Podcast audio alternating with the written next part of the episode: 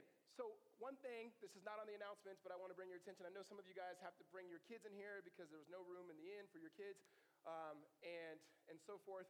Uh, with that, just a plug. If you've ever thought about serving with kids, and some people say, well, that's not my calling. Okay, I think you should be called to go serve with kids. And so that's just one man's opinion. And so we, we would definitely would love to have your help with our children's ministry so that not so we can get the kids out of here, um, so that they could be nurtured and, nurtured and grown in Jesus Christ, not in this room. So we could uh, have that opportunity. So second thing, more of a sober note, is uh, this past week, um, we lost someone really, really, really close to us. Um, Tom Shrader, who started East Valley Bible Church, which is Redemption Gilbert, and started Redemption Church as a whole um, friends of all of ours, my personal mentor, gave me my first opportunity in ministry, um, passed away. And so it's been really sad. Um, for it's just been really sad. And so we do want to let you know there's a memorial service uh, this, this weekend at Scottsdale Bible Church. Uh, and uh, yeah, someone asked, how early do we need to get there? Uh, probably tonight. Uh, so, so uh, yeah, that's really sad. You pray for, for, for Tom's wife and his, his two daughters and, and son-in-laws and grandkids and family and, and all of us as, uh, as, we, as we mourn and also remember Tom. I mean, there, there's the proverb that comes to mind that says, better to be the place of mourning in the house of mourning than the house of laughter. Um, and I know when we gathered and the times that we've had gathered so far, so far to remember Tom, we've had both mourning and laughter because that's the type of person that, that Tom was. And so we were very thankful for his leadership and just who he was uh, as, a, as a human being. And so, again, just be praying for, for that. All right, further ado, we're going to jump into our series. Let me recap a little bit on what we've, what we've talked about. Um, so last week we started this series. We said it's going to be a 15-week series leading all the way up until Holy Week, Good Friday and Easter, and we're zeroing in on the person and the life of Jesus Christ. And so not necessarily just from a theological standpoint. So we said this is less about the head and more about the heart, um, less about our aptitude or ability, and more about our affections as they are set on Jesus. Uh, we believe that in our culture, it's very popular in religious circles and non religious circles to be very spiritual.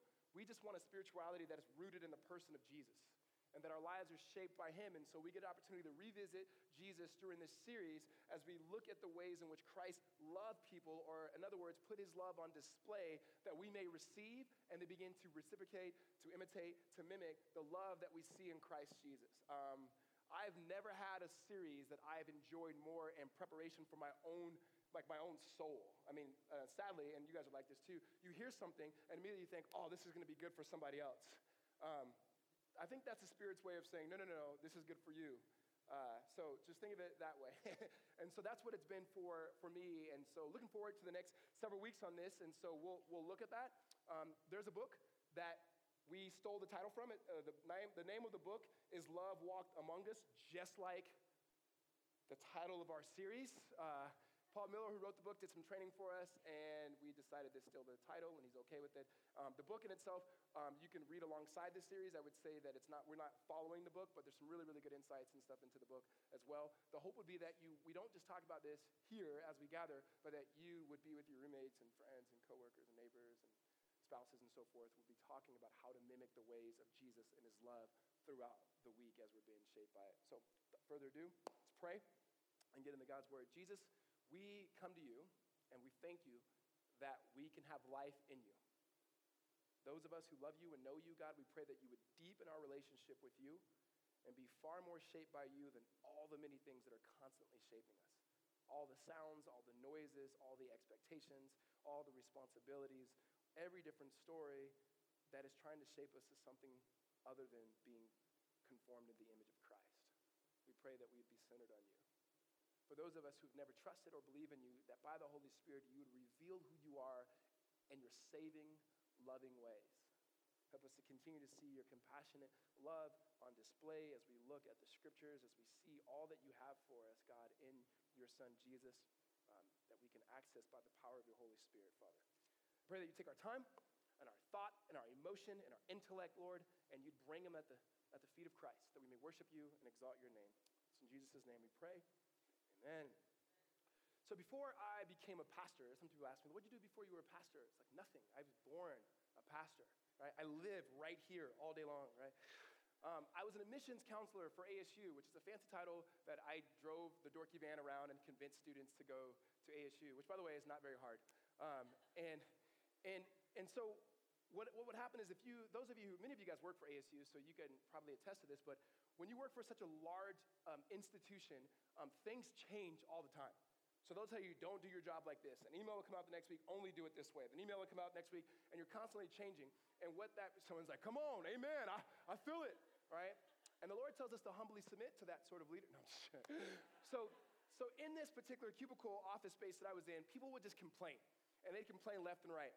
And at the time, uh, we shared a car, my wife and I. She was working, we are living in Chandler. She was working in Litchfield Park. She'd come back from Litchfield, pick me up at ASU. I would jump in the car with her. Um, she would get into the passenger seat, I would drive. And not because of some macho thing like I had to be a man to drive, she got in the passenger seat because she didn't want to be judged by me. So I would drive. And so we would get in the car, and I would tell her about like my coworkers and how they complained about every single thing, right? I feel like complaining is like a, a, like a pastime for Americans. It's like, let's get together, let's complain. Um, you tell your friends to get with my friends, like we'll be friends. Like that's just how we'll do this every weekend. So I get in the car with her, and one time she finally goes, Do you ever notice that you get in the car and then you complain about your coworkers complaining, right? I pull over the car and I say, Get out. No, I'm just joking. here, here, here, here's the reality it's not just complaining, we naturally judge, right? Like that is like we just we just judge. Um, and a, in our particular time, we don't like we don't like to call sin sin. It's like not common. It's not some people don't like it. However, we love judging, which by the way is very sinful.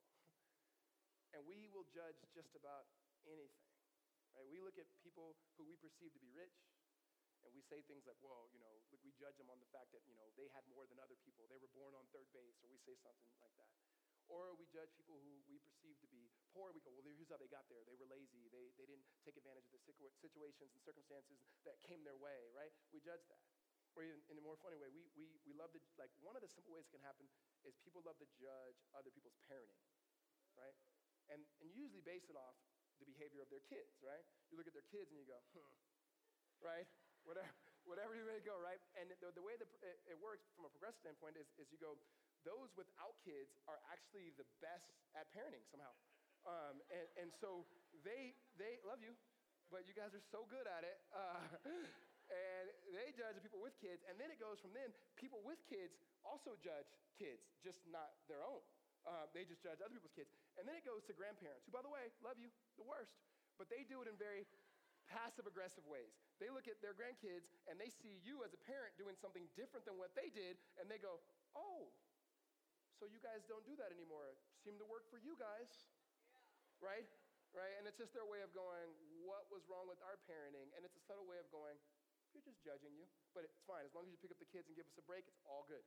So, we, we, we as a people, we find ourselves judging. It's particular in this story, what we're going to see is there's a, bl- a blind man who Jesus heals, right?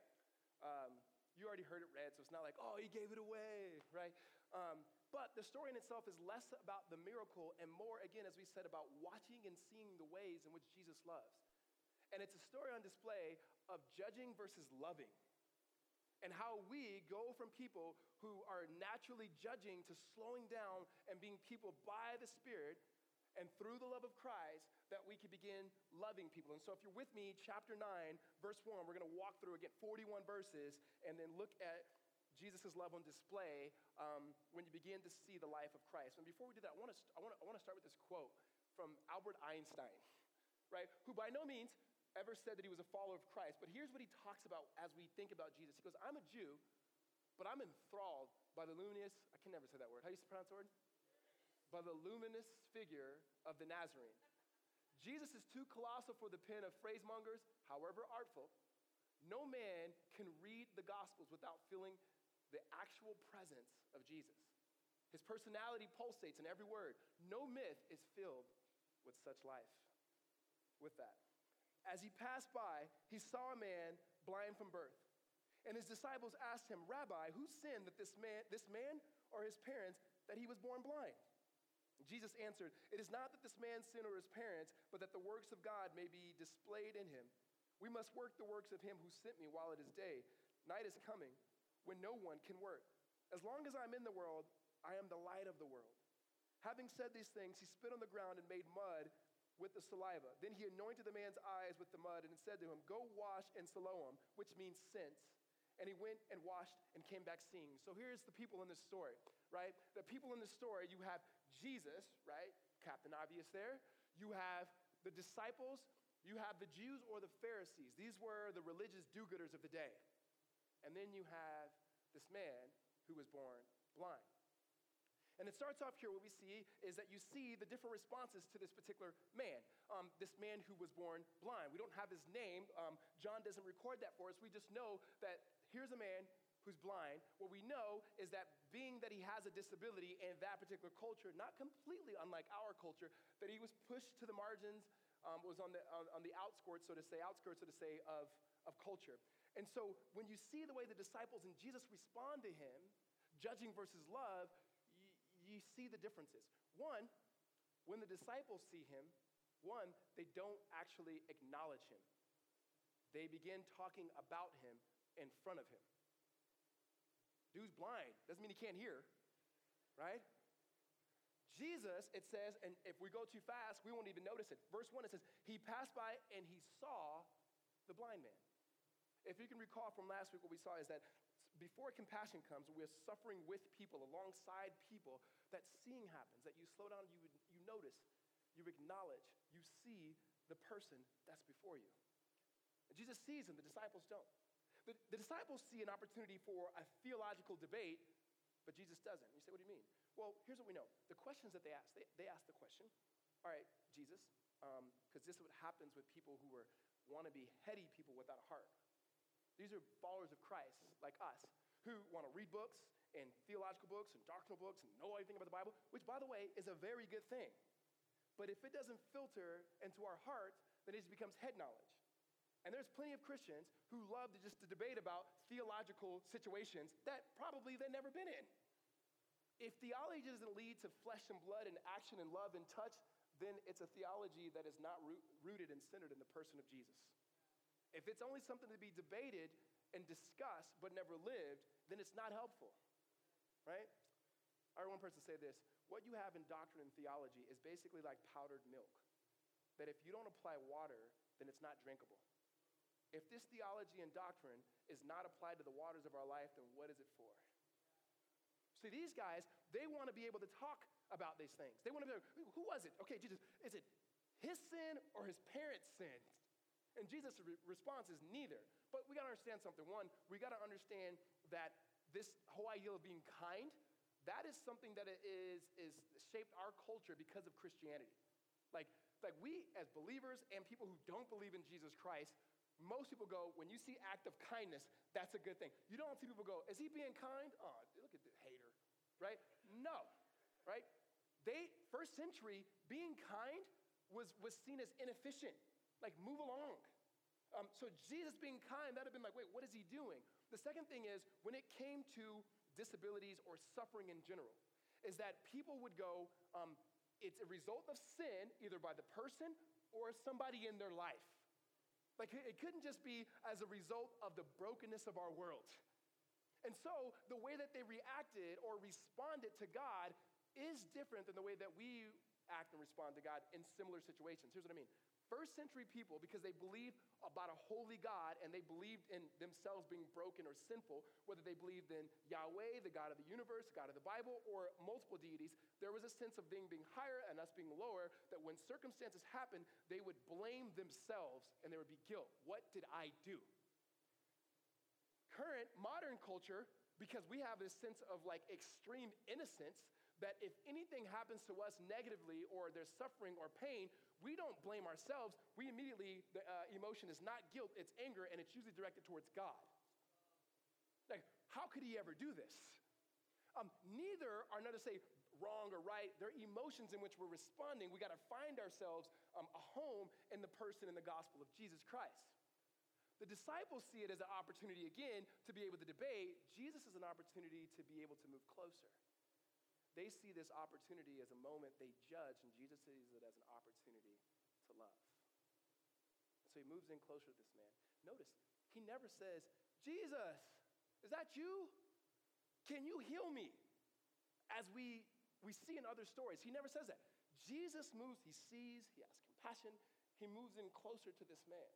And just like last when we talked about the woman who was the widow, that when Jesus raised her son, he was not only changing her life, but sociologically, right, changing her life. Um, financially, changing her life. This man who's on the, he's on the edges, on the margins, if Jesus heals this man, his life is about to radically change. Not because he can see physically, though that's amazing, because spiritually he can. And so Jesus moves near to him and he says, Okay, I'm going to heal you. Now, this is where it kind of gets weird because Jesus could have said, Be healed. But Jesus, again, I don't know why. And um, neither the Gospel of John doesn't let us know, but he spits onto the ground. This is the way he does things in this particular situation. He spits onto the ground, and some people say, well, it's because we were formed from the dust. And I mean, okay, you can say that, and it's true. John doesn't say that. All we know is he spits on the ground, takes the mud, and then puts it on the blind man. By the way, this is descriptive, not prescriptive, meaning this is what happened. This is not what you should do. Hey, come here, come here, come here. right? No. So he does it, and he tells him, Okay, I want you to go down here to Siloam, which means sent, wash your eyes, and go. And the man was healed. And so we see that Jesus heals this man. Like I said before, this is not necessarily a message about the miracle. What we're going to see what happens after this is this is far more a message about judging versus loving. Now, I would be remiss not to say something here. Um, this story is told a lot, and when it comes to suffering, when it comes to disabilities, when it comes to things like this, um, most of us who are neurotypical, able-bodied people, like we don't know how to respond to people, right? And here's who we can learn from. We can learn from children. Um, sometimes we think children are annoying in this particular sense, but they're just honest and they're curious. Like if you saw a child, if there was a child and there was a, a, blind man or a woman or so forth, the child would go, Hey, why has he got a cane on him? What are those shades? What are that? And as, as adults, we don't know what to do. Shh, be quiet, be quiet. And it's like, they're curious. And the reason why we tell them to be quiet is because it makes it awkward. And so what we end up doing, instead of judging, we do, the, we do enough, something that's not even the opposite, but it's a different form. We just ignore it, like, shh, be quiet, like, don't even acknowledge it.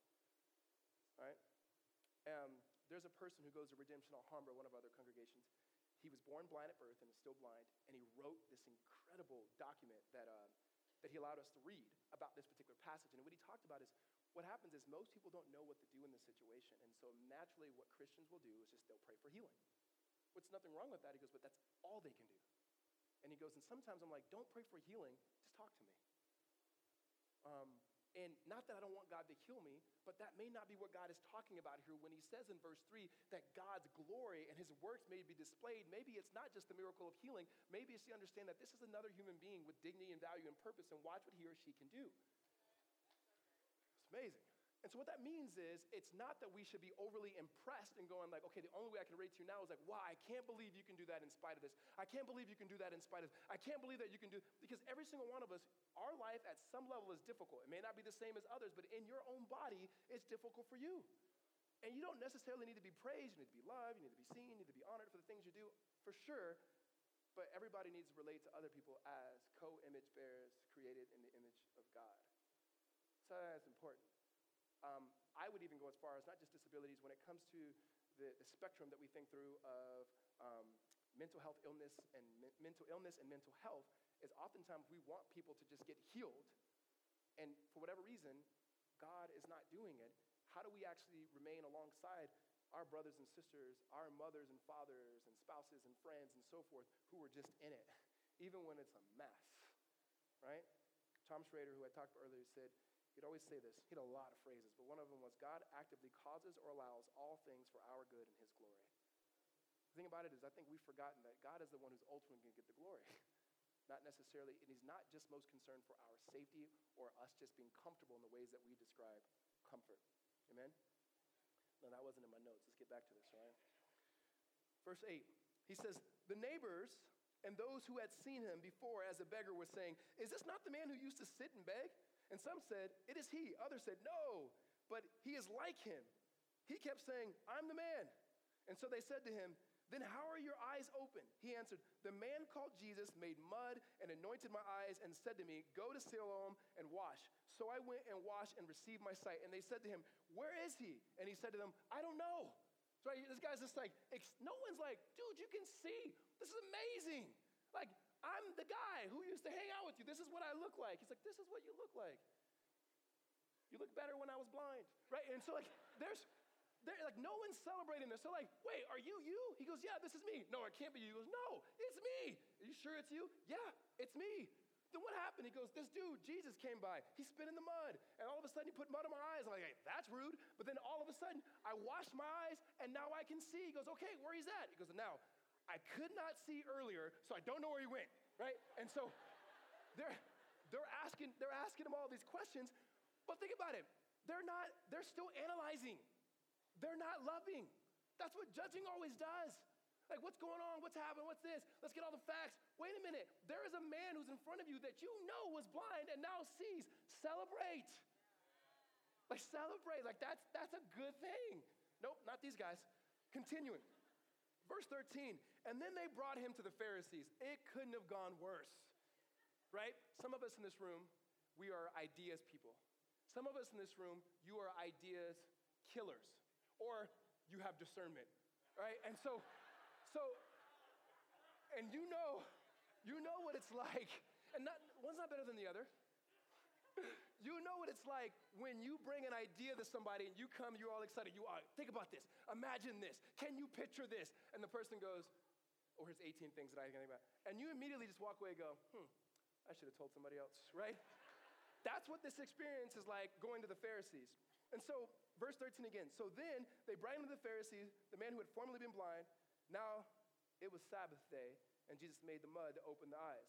And so the Pharisees asked, again asked him how he had received his sight. And he said to them, He put mud on my eyes, and I washed, and I see. Now some of the Pharisees said, This man is not from God, for he does not keep the Sabbath. But others said, Well, how can a man who is a sinner do such things, signs? And there was division among them. And so they said again to the blind man, what do you say about him since he has opened your eyes? He said, He's a prophet. They go to the Pharisees, religious do gooders. And here, the Pharisees are not as bad as we think they are. They wanted to do the right things. Like, they saw their culture drifting so far away from God and had drifted for so long that they wanted to recalibrate towards the things of God. But they went from one extreme to the other extreme. They went from complete do whatever you want to do, live as if there's no God, to now only live into the laws and the rules, and they missed the relationship that is rooted in understanding who our God is. And so what happens is they took the rules and the laws, which were very holy and good, and they added more to them, and so they missed the relationship. Oftentimes, people who are only rule followers can sometimes miss the goodness of the relationship.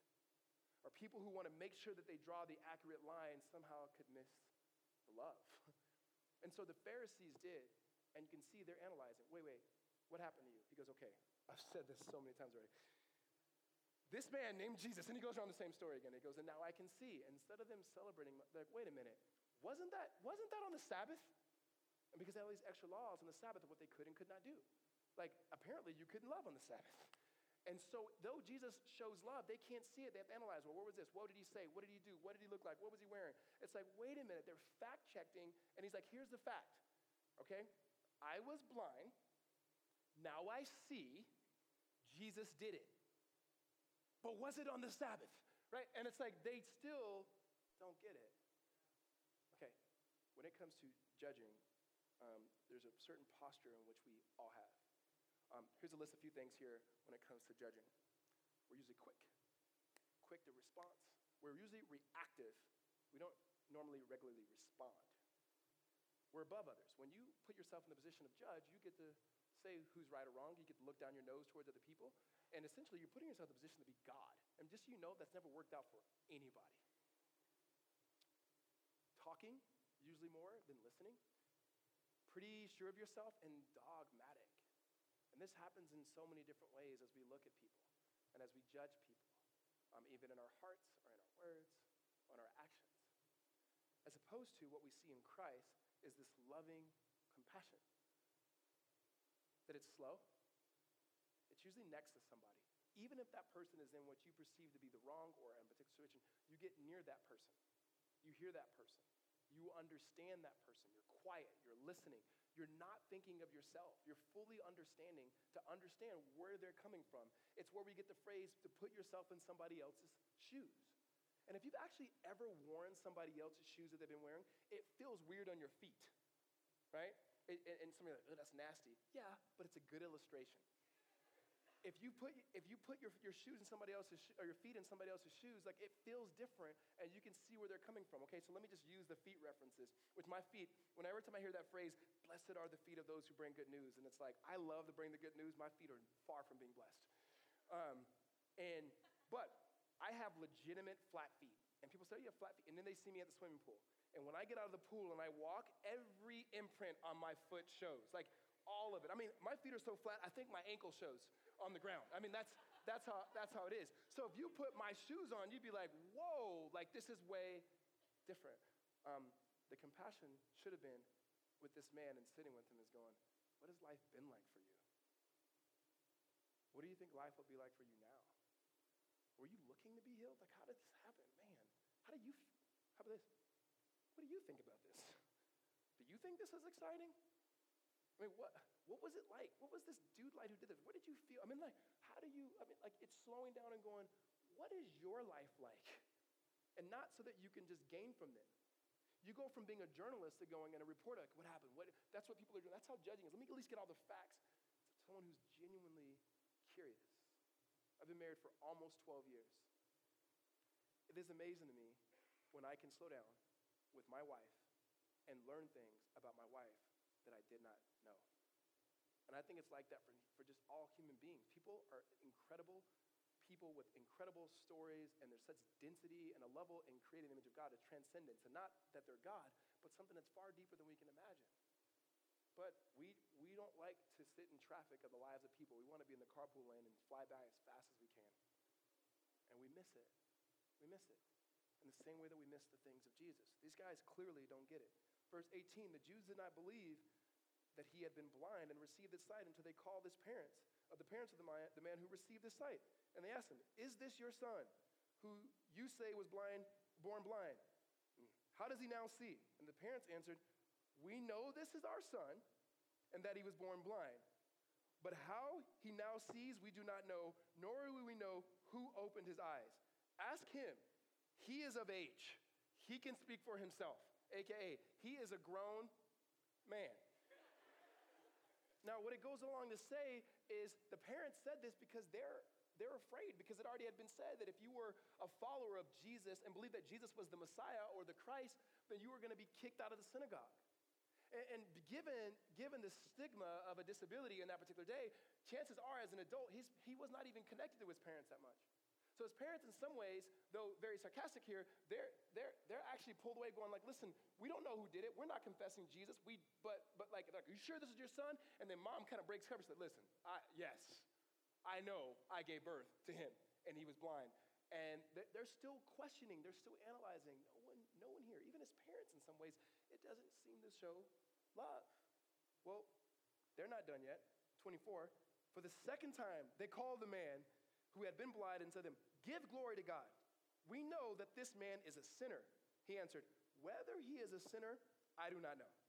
One thing I do know that though, though I was blind, now I see. And he said to him, What did he do? They said to him, What did he do? Or what, what did he do to you? How did he open your eyes? And he, now he's getting sick of it. He goes, He answered them, I've told you already, and you would not listen. Why do you want to hear it again? Do you also want to become his disciples? I love the sarcasm. oh, y'all went in on this too, huh? Right? He goes on here and he says, and they, they reviled him, saying, You are his disciples, but we are disciples of Moses. We know that God has spoken to Moses, but as for this man, we do not know where he comes from. The man answered, Why? This is an amazing thing.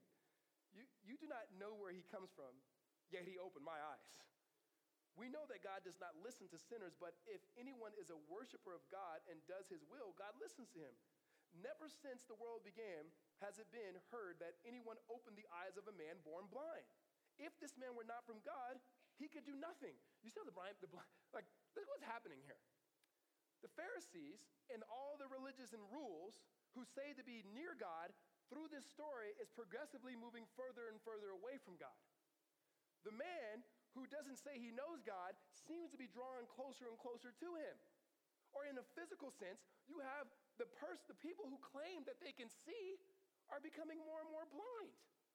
And the person who says, I used to not be able to see, is having his sight restored, not just physically, but even spiritually. Like, like, like, look at that. Like, he encountered Jesus, doesn't really even know that he's the Messiah yet, and he's already preaching a sermon. He goes, Hey, guys, you guys listen. I know you guys haven't been listening before, but um, don't we know that if anyone obeys God and is a worshiper of God, that God listens to him? This man, you say is a sinner, which is interesting to me. You say he's a sinner, but he's healed me, and it seems like God's on his side. You guys seem to be for God. I mean, you should be for this man. And they flip out because people in power don't want to listen to people below them. People on top don't want to listen to those on the bottom.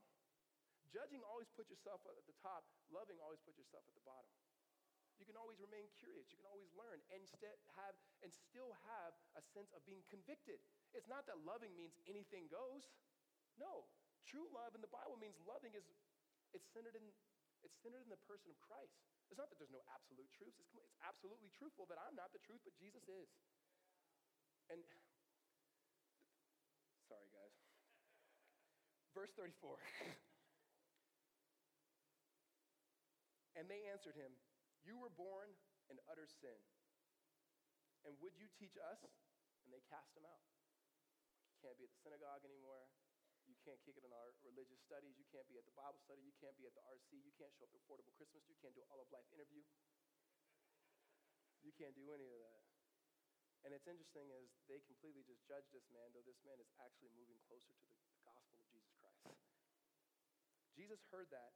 They cast him out. And having found him, he said, do you believe in the Son of Man? And he answered, Who is he, sir, that I may believe in him? And Jesus said to him, You have seen him. It is he who is speaking to you. And he said, Lord, I believe. And he worshiped him. For Jesus said, For judgment I came into this world, that those who do not see and those who see may become blind. Excuse me, for judgment I came into this world, for those who do not see may see, and those who see may become blind. Some of the Pharisees near him heard these things and said to him, Are we also blind? And Jesus said to them, If you were blind, you would have no guilt. But now that you say, We see, your guilt remains. So, so when it comes to Jesus, when Jesus hears about this man, he moves nearer to him. Because that's what love does. And he says, Do you believe in the Son of Man? Referring to, referring to himself. And he says, I don't even know who he is. There's something about when you receive love that the better way to say it this way when you receive the love of God and the more you mature in Christ, I'm not trying to say that I'm the most mature, not means. The more you mature in Christ, the less you have to be right and the more you can trust Jesus to be right. The less you have to win the argument and the more you can win that Jesus Christ is going to ultimately win the world. Right? Um, one of the best lessons I learned from Tom Shrader is years ago, and this is probably more inside baseball talk than, than we'd probably want to share, but years ago when we were at what was then East Valley Bible Church. I used to be the youth pastor there. It's now Redemption Gilbert. We had just a moment of just chaos where the church was literally people leaving the church for different reasons and whatnot. And there was a lot of slander and a lot of gossip and people hurt and everything. And I just remember I was, I was really young watching this as a young youth pastor or whatever and watching Tom through it. And our history at East Valley Bible Church, and many of you guys were there at that time, we were known as the Truth Church. We literally had shirts with a capital T that was like a special color. And we had shirts that said, the truth, the, you, um, you know when you see people with the truth because it shows, right? And there was like, we were known as being essentially the arrogant church and the church that didn't play well with others. I mean, that was just it. Like, we knew the truth and, and, and so forth. And there was a moment in Tom through all of that where it, you know, it changed where we wanted to be a church that loved. And I remember we did a series called Grace of Life, Grace for Living on how to love. And the people who really loved being the truth church looked at it and said, he's going soft. He's going liberal. Because somehow to be soft and liberal means to love people, which makes no sense. Maybe it, looks more like Jesus. And I, I remember that and remember talking, talking with Tom and going, how does this change? He goes, well, you realize you're trying to do one thing really well and be right, you you've actually missed the most important thing, which is to love. Love is always right. Huge. Um, when we find ourselves in loving positions, receiving the love of Christ, there's something about it that humbles us. That we think that we need to guard everything, we do need to guard the truth and all those things, but we think we need to fight for it as if God is not powerful enough to fight for himself, as opposed to humbly submit. And that everything that we hold out to people in loving ways is the gospel of Jesus Christ that they may receive, trust, and follow. Like, that, like it's not just about our knowledge, right? It's about the love that we have and the knowledge that points to the love that begins reflects itself in our own lives. So that, like, Jesus moves near to this person, and this person not just receives his sight physically, but spiritually receives his sight, that he can see Jesus. And now, upon receiving Jesus, that he can reciprocate, that he can mimic, that he can imitate this life of Christ. We know from reading throughout the Bible that his disciples, who first were, went from judging, are now loving. And the reason why we say that if you, if you were able to read um, the gospel, excuse me, the book of Acts in Acts chapter 3, the first time they come, um, the disciples after the resurrection, meaning Jesus has now given them the new life of the Spirit, as which he promised, when they come across someone who's disabled, what it says in this scripture is that they looked, and Peter, it says he gazed his eyes upon him. There's something about being around Christ seeing the love of Christ and experiencing the love of Christ, that now they were able to love others in that same way. May it also be true of those of us 2,000 years post the resurrection who received the same outpouring and working of the Holy Spirit as did the early church, that now being with Jesus in His scripture, that being with Jesus as we are in community with others, being with Jesus in prayer, being with Jesus in these tried and true practices of our faith, that as we mimic and practice the ways of Jesus, that we may now with our eyes gaze upon the people around us, that we may be moved in compassion and emotion and the love of Christ to be able to love and serve them. Amen? This type of love cannot be manufactured on our own. Notice when you read the Gospels, Jesus is not um, saying, here's the guideline to create light. He says he is the light. Jesus is not saying, here's the guideline, the handbook for you can make a generator and you can get power. No, no, he is the power. And what I'm also trying to say is, Jesus is not only an example. That would not be enough because it would be left to us to do it on our own. The type of love that God calls us to cannot be manufactured. It's only that in which we can receive through the death and the resurrection of Christ Jesus, in which He imparts to us by the power of His Holy Spirit. And when that happens, now we can mimic and we can follow the love and the ways of Jesus Christ. Amen? Let's pray. Father, we thank you. We thank you that you love us. And we confess that we don't even know what we don't know. We have no idea how we are being shaped in ways, Lord, that are making us far like the culture in which we live than the kingdom that is broken in. We confess that our eyes oftentimes are used towards judging instead of, Lord, as a first step to having love and compassion. Lord, we confess that while we, conf- we praise you as Jesus and as Lord, that oftentimes, Father, we look to other things to satisfy us. And Lord, we ask that we'd be able to humbly, in your grace, submit to you. That we would not be people who only react, but who are able to slow down and lovingly and thoughtfully in your way respond. God, we pray that our lives will be shaped not just individually, but as a community of people who pour out ourselves for others because you poured out your life for us. God, equip us, train us, fill us with your love and presence that we may be sent to be your people in the various places that you send us in this world. God, we pray all these things in Christ's name. Amen. We get an opportunity to respond to God's word in just a moment. One of the guys will come lead us in a time of response. But before we do that, take, take a few moments right now to consider the love of Christ for you. And in that, confess the ways in which you were not loving others or judging others, that you may confess those sins, that He may forgive you, and that He may empower you to love like Him